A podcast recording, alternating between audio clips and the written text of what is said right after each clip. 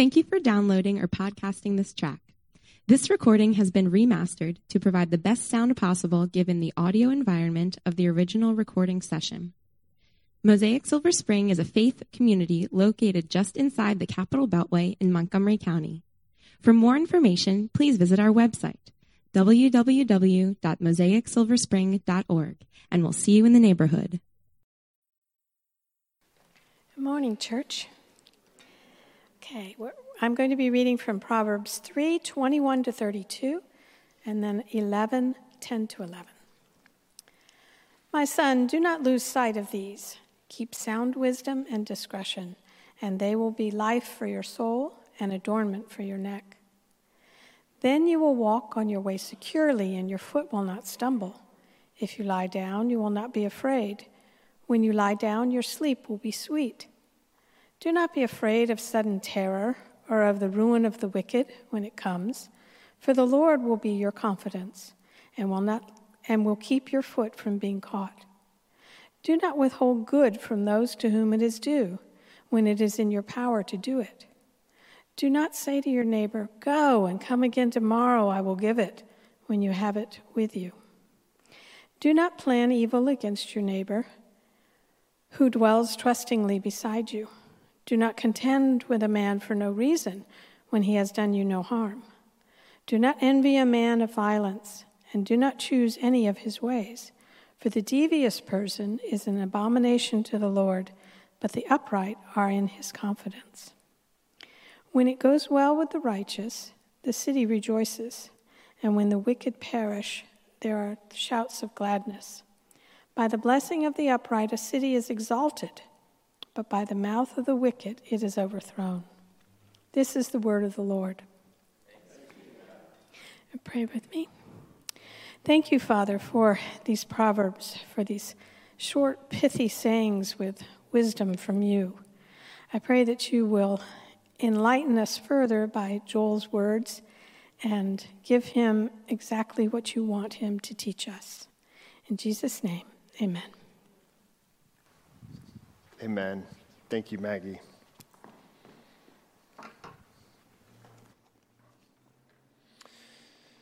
In the state of Texas and in the American English dialect, there is a way to refer to other people in the plural. Uh, so instead of just saying you, like the second person singular, in Texas they say y'all. Oh, see, look how you know. Okay, great. This uh, y'all has stuck, at least with me. If you spend any time in Texas, you pick it up. And it's such a helpful way to refer to others, uh, particularly others, you all, in the plural, that it, it's hard to get rid of. Uh, for all of the things that I have left behind in the state of Texas, y'all is one of the things that at least has stuck with me. And I'm reminded uh, every time I use it uh, in a new setting. I bring that up because The, you all, this idea of including others and including all of them corporately is integral to wisdom. You cannot live wisely without y'all.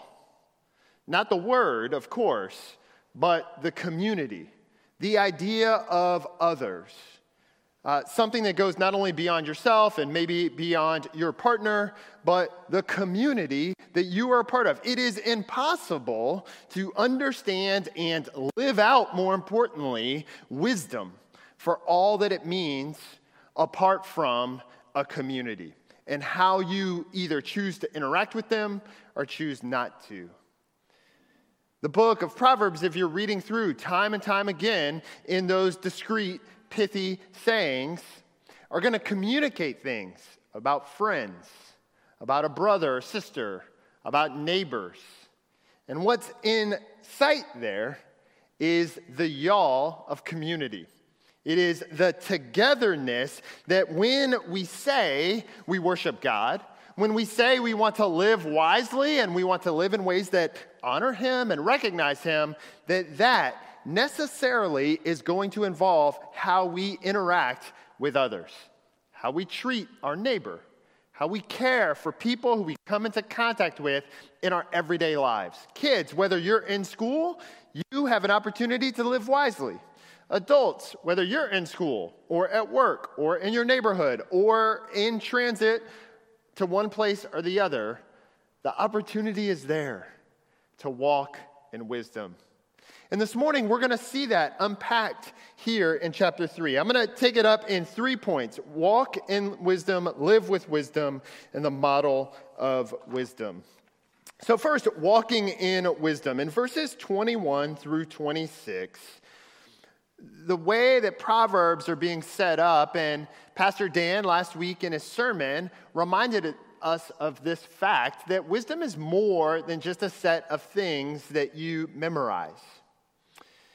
You can't memorize the basic facts of wisdom and then say, I'm wise. It just doesn't work that way. That's knowledge. And knowledge is fine. There's nothing wrong with that. But wisdom is how you take the things that you know, particularly about God, and work them out in your everyday life. Now, the author of Proverbs is inviting you to see it that way here in the opening verses of twenty-one through twenty-six. And so follow along with me. Now, he's doing it as if it's a father talking to his son. That's the framework of much of Proverbs. Basically, the older generation who presumably is wise, passing on and teaching the younger generation in the hopes of them growing up to live wisely. And so that's how it gets framed up. It's not to make it gender specific. Rather, it's to give this sense that people who are wise, we hope that people who have lived a life in our community are wise, at least in some ways, and that's part of the value that they're bringing to our community is to help us who are just walking through life to learn.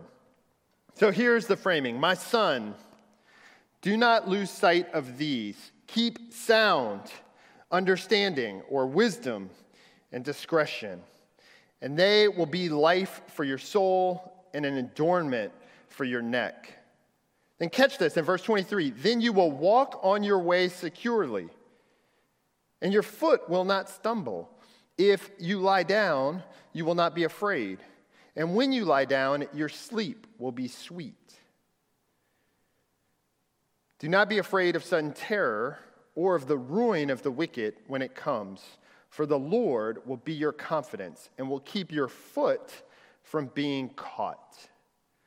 Do you catch the references there in walking and lying down and your foot not being caught, particularly in twenty-three and in twenty-six?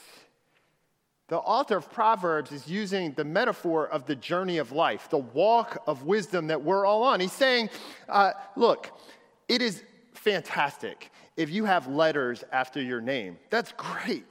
You can respect people who have letters after your name. But ask any nurse in healthcare if just because someone has D O or M D after their name, does that make them a great provider? Does that make them excellent in all that they do in medicine? And the answer is going to be no, not necessarily. It's not that the letters are bad. It's just that there's more to practicing healthcare and patient care than having the knowledge that those letters say you obtained. Rather, it's how you take that knowledge and work it out at the bedside and in the orders that you write, and it's how you help facilitate the whole healthcare team, the pharmacists and the therapists and the nursing staff to provide care. That's what the author of Proverbs is doing when he's trying to communicate, here's what wisdom looks like through the metaphor of a journey. It's not a matter of just having letters after our name or knowing facts. It's how we walk through life. It's when we are walking wisely in the day in and day out with one another that we have a sense that we're secure. Not perfectly secure, not that nothing goes bad, but rather that we can uh, faithfully take one step after the other as best we can. That's what wisdom looks like. It's a walk. It's a journey. It's the day in and day out of how you navigate the situations that you face. And so for us this morning, we can take kind of a self-dependent approach to the walk of life, how you go through the day-to-day of your life. You can say, listen, I've got the letters behind my name. I'm smart. I have gifts. I will figure it out. And there's lots of pressure to take up that example, but that in and of itself is quite a load. Here, the author of Proverbs frames up wisdom as something that is God-dependent. Last week, Dan, when he talked about wisdom and his definition, it's the fear of the Lord. That's a starting point. It's this idea that we are more than just ourselves. We are part of a community, and even more importantly, we live in God's world. He is our creator. He is our redeemer. He is our sustainer. And so when you think about wisdom, if you've bought the journey and walk metaphor, then do it in such a way that it's dependent upon God himself. That's how we walk forward each day. It is an act of faith. Faith, to be clear, it's not just something that you profess, like Karis and Ali and Iris did this morning, on Sunday mornings and Sunday mornings alone. Faith is what it looks like to walk wisely day in and day out. I think that's the drift of verse twenty-six. For the Lord, notice they're all caps, the covenant God, the one who gave you his promises, the one who not only made you, but has redeemed you from the reality of sin. That God is the one, when you lay down to sleep and you're most powerless, when you can't possibly watch over yourself, it is the Lord that will be our confidence. It is the Lord that keeps our foot from ultimately slipping in the walk of life. Wisdom is a walk through life with the Lord. And so that is how the Proverbs frames it up. Now, there's this flip to verse twenty-seven, and there's, other than the structure in the original text, it's almost like it just kind of keeps going, so there's not much to indicate. It's as if this walk of wisdom now involves y'all. He's going to get into the y'all of how this looks played out. And he does it in a series of five prohibitions, like five commands, do not, okay? Uh, and they all involve y'all. They're not things that you can do alone. It's how you're going to relate to others. I think this is where the book of Proverbs, I, I mean, this is just one example, because if you're reading through, you're going to see it over and over and over again. It's this idea that that walk just can never be done in isolation. You may think that you're self-dependent, but in a God-dependent world, you're not only leaning on him, but you're engaging with one another. And so the Proverbs are giving us instruction on how to engage with one another wisely. In verse twenty-seven, do not withhold good from those to whom it is due, when it is in your power to do it. We oftentimes think about this as the giving of money because that's the currency that is most in play. But Tremper Longman, an Old Testament theologian and author, makes this note in his writing on Proverbs. Quote, the identity of the good in verse twenty-seven is not made clear. It's not specified. It's just the good. Could be money. Could be a tool. Could be a certain type of expertise. Could be physical aid. The list could go on. I'll add to it. It could be childcare for a friend who's in need, or just for a couple to have some time to spend together. It could be a ride to the airport, a mark that uh, while you could use public transportation or rideshare services, having someone in your life close enough to be able to ask, to commit to an act of friendship, that's wisdom. Could be a few hours of your time to help complete a project, or a few minutes of your time to listen to someone in need. Sisters and brothers, living wisely takes place in community. And the sense here is that when we live in community, we begin to know one another to the point where we're willing to give of ourselves. If it's within our power to give it, we give it. That's, that's not a natural practice in our day and age. That's something that you're going to have to grow to begin to practice on your walk. You're going to have to grow your ears to be able to listen for when someone is in need. Because in our cultural moment, people aren't often comfortable saying, I need help. It's like there's not, no other phrase they're more allergic to than just say, hey, I need help. I mean, you may occasionally hear it, but my neighbors more, more oftentimes say it in much more coded ways. And so it's almost like you have to grow your ears to be able to hear, wait, is something going on here? Okay, I, I should ask some more questions and invite someone in. Maybe I should take a few minutes and listen. That is what walking in wisdom is, so verse twenty-seven tells us. Verse twenty-eight, it's related. Do not say to your neighbor, go and come again, tomorrow I will give it, when you have it with you to give. Don't stiff-arm people. Don't show them the Heisman pose. If you can help them, help them. Don't just push them off and, uh, you know, uh, uh, move some things around so that they work in your favor. If you can help people, you help them. Verse twenty-nine, do not plan evil against your neighbor who dwells trustingly beside you.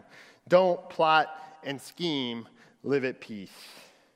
Verse thirty, do not contend with a man for no reason when he has done you no harm. Don't accuse someone. Don't stir the pot.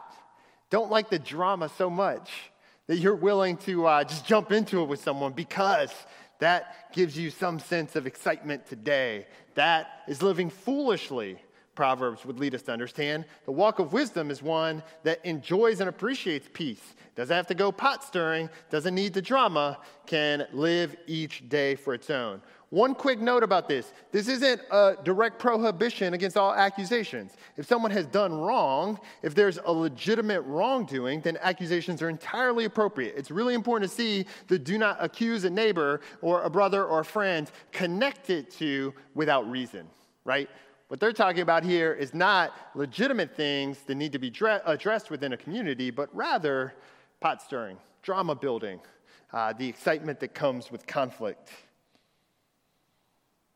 Verse thirty-one, do not envy a man or person of violence, and do not choose any of his ways. For the devious person is an abomination to the Lord, but the upright are in his confidence. Living with wisdom is one that resists the temptation toward uh, outcomes at all costs, right? The ends always justify the means. Uh, power can be wielded to get success. Proverbs and living or walking wisely would just give us some pause about looking at people who suggest that the ends always justify the means with skepticism, not envying them, not appreciating what they can get done, but realizing that that's not the walk of wisdom. That's foolishness. And at worst, so the follow-on verse tells us, that's just evil. That is the reality that wisdom plays out in our lives. That there is a way to go about how you function in the day-to-day that involves a walk of wisdom or a set of decisions that leads you down foolishness or, at its worst, evil. And again and again and again, Proverbs is not trying to give you the perfect algorithm for how you make every decision in life. It doesn't work that way. I'm sorry.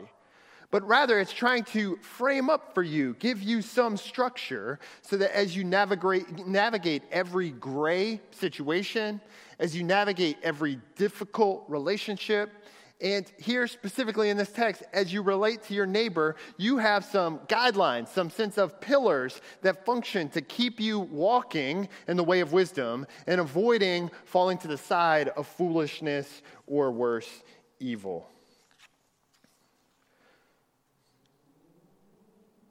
Now, in hearing all of this, right, you, whether you are coming to Proverbs for the first time, whether you are just exploring Christian faith, Uh, I recognize that there may be some opposition to this type of living.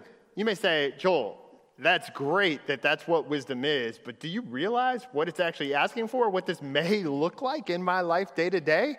Those are fair questions, right? You're not saying them out loud. Maybe they'll come out in Q and A, but I'm just going to guess that there are some of you here now who are saying, wait, but what if someone doesn't deserve it? Do I still have to give to them when they ask and it's within my power to do it? Wait, are you saying that I have to use my hard-earned time and energy, money, tools, things that I can help people with, to people, and I may not get anything in return? They may not be able to give me anything back? Wait, Joel, what if by the use of power and maybe just a little bit of scheming and maybe just a little bit of violence, we can accomplish something that is worth a greater good? Then isn't it worth it? These questions are things that I think are legitimate for us to at least work through. And as I wrestle with Proverbs, and I hope that you do too, part of why we're reading through them as a church is so that you're not coming to these kind of Proverbs about how to relate to your neighbors or friends or others for the first time, but, but you're working through them. Ideally, on January third, you would have already read this. And so we're going over things that you've already read, but if not, that's okay too. These questions are going to come up, and we have to work through them because, remember, we're kind of setting the markers for our journey of walking wisely. Part of how we think through these questions is to understand, going back to last week's sermon and to the opening of Proverbs, that we walk wisely in fear of the Lord. That is, we think through, how do I react in a particular situation if it's not just merely self-dependent, but dependent on God? Then he gets to shape how we respond. He has a say in our lives. If, as verse twenty-six has said, God is our confidence, that it is uh, the Lord who ultimately keeps our foot from slipping, then that gives us a sense of direction. But more than that, the broader story of God's redemption in our lives is filled with God himself loving and treating us with goodness and kindness. It is God himself entering in in our moment of deepest need. It is God coming near and answering these questions with a model of what wisdom looks like when he sent wisdom incarnate. When Jesus takes on humanity and enters into our world, he begins to give not only this broad command that sets up broad uh, markers for how to walk wisely, but a living, breathing model of this type of neighbor love and care. Athanasius, a fourth century church leader, wrote in The Incarnation of the Word, here's a quote, "You know how it is when some great king enters a large city and dwells in one of its houses? Because of the king's dwelling in that single house, the whole city is honored, and enemies and robbers cease to molest it. Even so, is it with the king at all? He has come into our country and dwelt in one body amidst the many. And in consequences, the designs of the enemy against humanity have been foiled, and the corruption of death, which formerly held them in its power, has simply ceased to be." Athanasius is alluding to God's model of wisdom in the sending of his son Jesus to map out the road for us, to walk in front of us. The king has entered into our home when we didn't deserve it. That question of, well, what if somebody doesn't deserve it? You didn't deserve it. When Jesus left, not being equal with God, something to be desired, but something that he had, and in love for you, he gave it up to take on humanity to the point of death so that you can live. Not because you deserved it, but because God loves you. And that becomes our model for wisdom, for how we think about others, those created in his image. We think about ways to engage and care for them. The king gave up his life, not because you could give him something in return. You couldn't. That's not how grace works. So when we give to those, it's not a quid pro quo. It's not entering them into a debt. It's not giving them a marker that we're going to call back later, but rather it's an opportunity to follow in the King's footsteps who has come to dwell with you and I. We have that privilege. And so that's what we're taking on and the model that we follow when we move ahead. The King did not take up the sword. Jesus, in accomplishing our freedom from the enslavement of sin, when Jesus accomplished victory over death, he did it by sacrificing himself, not through the means of power to achieve it through violence, but giving up his life for us. That has been the Christian model of engagement, most recently best demonstrated through the Christians in the civil rights movement, who didn't try uh, to take up violence in the face of injustice, but rather chose to walk the way of wisdom, even when it came at great sacrifice. When you read the writings, not just the most famous speeches of Doctor Martin Luther King and other leaders of the civil rights movement, what you see is that time and time again, the strength that it draws to sacrifice yourself, that's no easy thing to do. It constantly involved prayer and the walk of wisdom and the following of the pattern of the King who had come to dwell so richly with them. That is our calling as the church. Part of why we're Mosaic Community Church is a reminder that there is a y'all involved with our walk of wisdom right here in Montgomery County.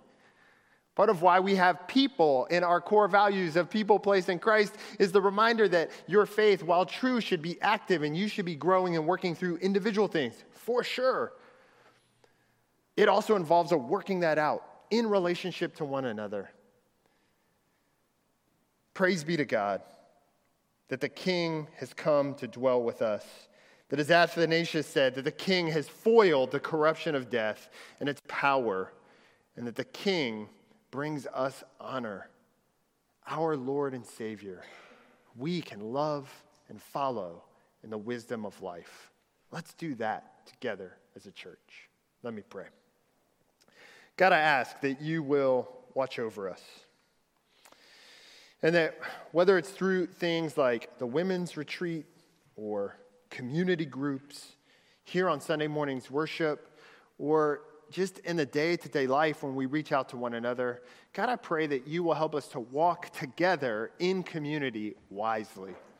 Give us the strength to do that, we pray. In Jesus' name, amen.